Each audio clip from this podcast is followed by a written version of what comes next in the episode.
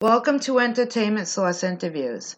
This podcast covers interviews with people of interest, including celebrities and celebrity profiles. I am your host, Mary Jensen. On this episode, I will talk with the legendary Melissa Etheridge. The hit single, Bring Me Some Water, from Melissa Etheridge's self titled debut album, earned a 1988 nomination for Best Female Rock Vocal Performance. Over the past three decades, she had 15 Grammy nominations with two wins, sold over 25 million albums with five platinum and three multi platinum. In 2006, she won an Oscar for Best Original Song in a Motion Picture for I Need to Wake Up from the documentary An Inconvenient Truth. After more than 30 years on the music charts, Melissa Etheridge is still our elixir of choice. Hello, this is Mary Johnson. Mary Jensen, it's Melissa Etheridge. Well, hi, Melissa. How are you today? Good. How are you doing? Doing good. Um, this interview is for an article I'm writing for Curve Magazine. Um, I know your time is valuable, so thank you so much for this opportunity. Um, no worries at all. I have 17 questions. Let's see how far we can get. Um, all right, sounds good. Okay. I love the new album. What message would you hope the medicine show as a whole will send to the world? You know, just that there is hope and there's a new there's a new thought about our health and our wellness and our own responsibility to it and that that sort of change in our thought changes the world. That's all. okay. Yeah, I mean, I read the press releases, so um, Okay, what inspired the lyrics for the title track? Oh, uh, well, you know, I've been uh, advocating for the, you know, to end the prohibition on cannabis, and I've been a big uh, believer in the in the healing properties, the medicinal properties of cannabis, and um, I've also been arrested in North Dakota for possession of cannabis. And, you know, and I also realized that there is a whole lot of people's lives that are being uh, ruined and, and spent in jail because they also had possession of cannabis. So I thought I'd write a song of, of rising up and going, come on, let's all let's all get together on this and let's change let's change this. That's what that song's about. Okay. Um, what inspired the lyrics for Wild and Lonely? life, love. That's just uh, that's me on the road, you know, and and just feeling wild and lonely. That's what that is. That's a that's a lust song. yeah. So that's your second single on the album. Will there be other singles or? Uh, the other single was uh, "Faded by Design." Right. Yeah. Will, will there be any more than those two, or? Oh, I think that's all that comes out before the album comes out. We were thinking of uh, putting up shaking, but I, I think we're just. Gonna, I'm not sure. We're, we're, we're going to see how it goes. Okay. Um, describe the emotions which led you to write "Faded by Design." Oh, you know, I started writing that. I was in the studio by myself, and I just started with the with the chorus with the, oh hey, I'm feeling all my angels. Oh yeah, you know, I, I just started singing that. I was like, what is this? And I started just kind of going down this uh, corridor of feel good, and you know, hey, don't worry about me. I'm, you know, don't. You know, this this idea that we have to police other people and their own uh, journey of, of you know their own uh, expansion of their own consciousness and ex- exploration of their own consciousness. That that idea that we have to police that is ridiculous. So, um, Faded by Design was born. All right. Um, is it true you wrote The Human Chain in one day? Oh yeah, yeah. That was. Uh, yeah, that was. Um, well, I, I wrote the music 1st mm-hmm. one in a day, and then I took that music, and then when I went back in the studio and sat down with it, then it, it came really simply, yeah. Okay. Um, now, did you write the music first for the whole album and then the lyrics? well, some of them, yeah. Some of the. I went into the studio in Nashville first, and and started, you know, painting uh, musical you know, palettes. You know, I started putting rhythms and chords down that I, I wanted to feel, and then I I went from there and and took them and molded them and you know did what I could. Yeah, because I had read that um, you had done the music first and then written the lyrics. I was like, wow. I didn't, you know, is that generally how it goes? I was like, wow. You know, I thought maybe, I guess I don't know much about that. Um, okay, let's see. What song besides Faded by Design resonates with you most from the new album? Oh goodness, they're all resonating pretty hard right now, but uh, Yeah, I mean, they're all you. I know that. yeah, may, probably I know you just because that's such a personal, grown-up love song. Okay. Um, please share how beating cancer changed how you live, think, and how it affects your music today. Oh my goodness, uh, it affects everything. It affects my whole personality. I, I it, going through that 15 years ago was, uh, you know, was a real life changer, and it changed my attitudes about my own body because I realized that you know I am what I think.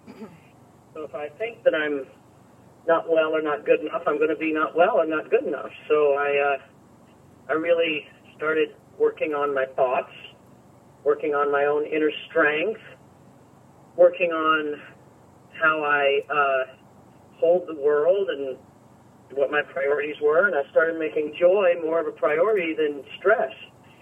And it just it it it, it really inspired me and ignited me. So I, uh, you know, I put that in my music. I put it in everything I do. Mm-hmm. So you must have been more than thrilled um, to hear about, excuse me, to hear about the Pink Ribbon Garden Project and getting involved in that. Yeah, uh, we, uh, uh, you know, I put that together m- myself with uh, Libby's Legacy. We, uh, Mhm. we, we, because you know, it's it's one thing to raise money for research, but when the research over and over is is is pointing to how our health depends on you know what kind of food we eat, and we eat processed food, we're going to get sick, and and uh, you know how how important uh, real real food is to us, and how you know there's such a a food injustice in the world, you know, especially in our cities and in our lower income neighborhoods, that uh, trying to bring not only bring the gardens in, but bring in knowledge of how to, you know, how to garden and how to eat and how to cook and how to make it a priority. Those are, those are what we're trying to build here, and we're just at the beginning of this. Mm-hmm. Okay, I'm excited to be going on my third ME cruise. I can't believe it's almost here. Um, what finally persuaded you to do the first cruise?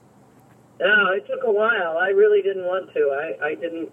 I didn't know what it would be like. I was kind of scared. I, uh, you know, it was just. It didn't seem like something I wanted to do until I went on and went, "Whoa, this is awesome!" and a great opportunity for me to really super serve those fans that are, you know, that that really into the music and the, you know, the whole the whole thing that we do. So I'm I'm I'm super psyched about it now. Really, this one's going to be the best one ever. Oh yeah, I can't wait. I'm gonna pack this weekend. Um, Come on. Yeah. Is there any sort of timeline when the Mystic Pizza musical will be released, or do you not know that yet? Um, we are looking for a 2020, starting to get it up on its feet. You know, so I don't know if you'll see it in 2020 or 2021. But yeah, it's moving right along. Now, how did you get involved in that? Uh, they called and asked me. There was a you know company that was putting it together, and they when they thought about the music, they thought about me, and I said, hey, I, I like that idea. That you know, I remember the movie is such a strong female, you know, three strong female leads, and you know, a story about how uh, how important you know what what immigrants bring to this country, and and how it's you know it, it was just very topical. So I said yes. Okay. Um, has any song ever turned out completely different than you expected it to be?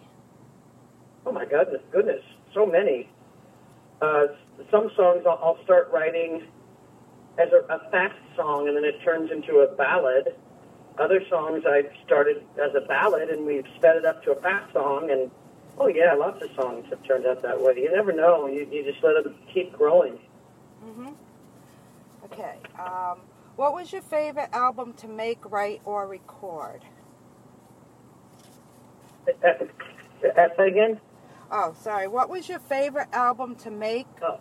write, or record?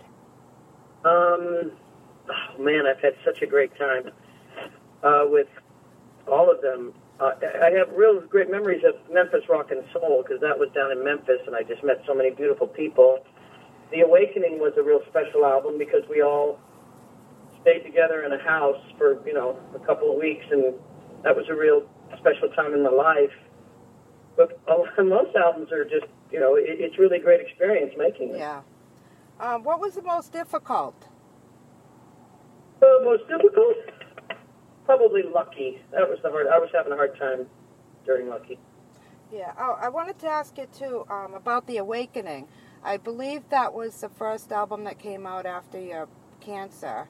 Um, did, Yeah. the, did the title have anything to do with that, the Awakening, or is it? Oh yeah, that's yeah. that's just it. It was like after cancer, I feel like I woke up and Yeah. went, oh wow, there's so much more to know, and I wanted to put it into music.